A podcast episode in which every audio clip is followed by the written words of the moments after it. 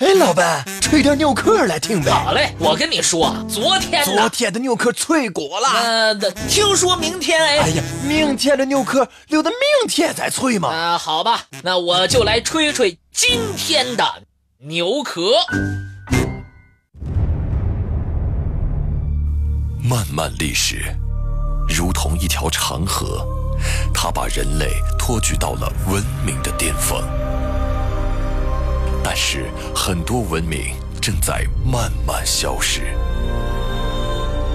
吹牛可特别策划：正在消失的古文明。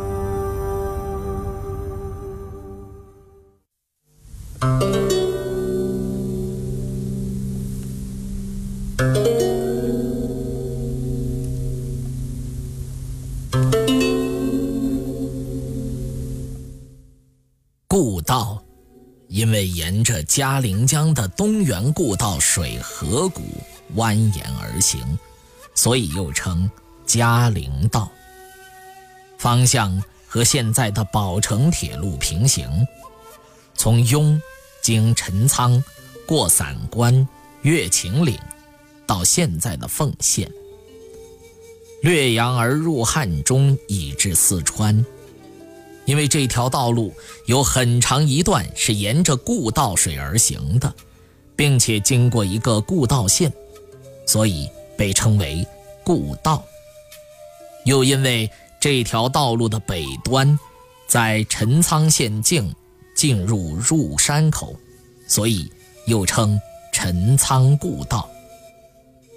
陈仓县南的秦岭上有座重要关隘散关。故道因此也称为散关道。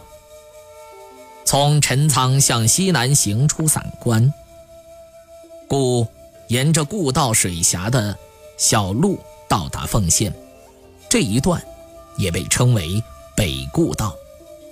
自凤县东北的草梁驿入栈道，西南至凤县城，再至东南经过刘坝县。南至包城旧至北鸡头关出战，这一段又被称为南故道。北故道就是春秋战国前的古故道，南故道就是古包古道。出南故道就到达汉中了。这条道路非常遥远，而且迂回曲折。但是坡度平缓，历来都是穿越秦岭的南北主要通道。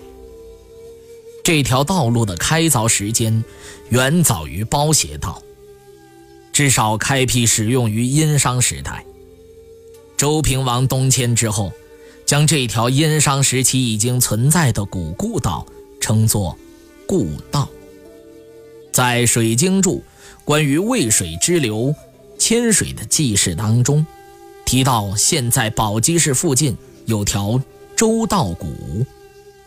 王国维考证说，这条周道就是故道，说明早在西周时期，故道就已经是通蜀之道。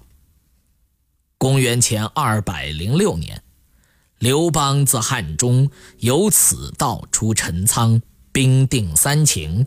奠定了汉王朝的基业。建安二十年，曹操破张鲁，取汉中，即自故道经散关、河池、阳平关至汉中。曹操北返后，建安二十三年，刘备北夺汉中，遂有刘曹定军山之战。五代之前。自包谷北上的商旅和军队，或从斜谷出眉县，或西经故道出陈仓。五代后，斜谷道废弃。宋朝之后，专用西道，修筑战阁两千多所。元明以后，称为连云站。为了区别于自汉中南下蜀中的南站。称为北站或者秦站。在秦岭诸栈道中，故道里程最长，达到六百公里之上。途中需要翻越散关附近的秦岭、正脊分水岭之外，还要攀登青泥岭、马岭、老爷岭、嘉陵江、汉水两支流间的八九处分水梁，因此故道以多板回远而著称。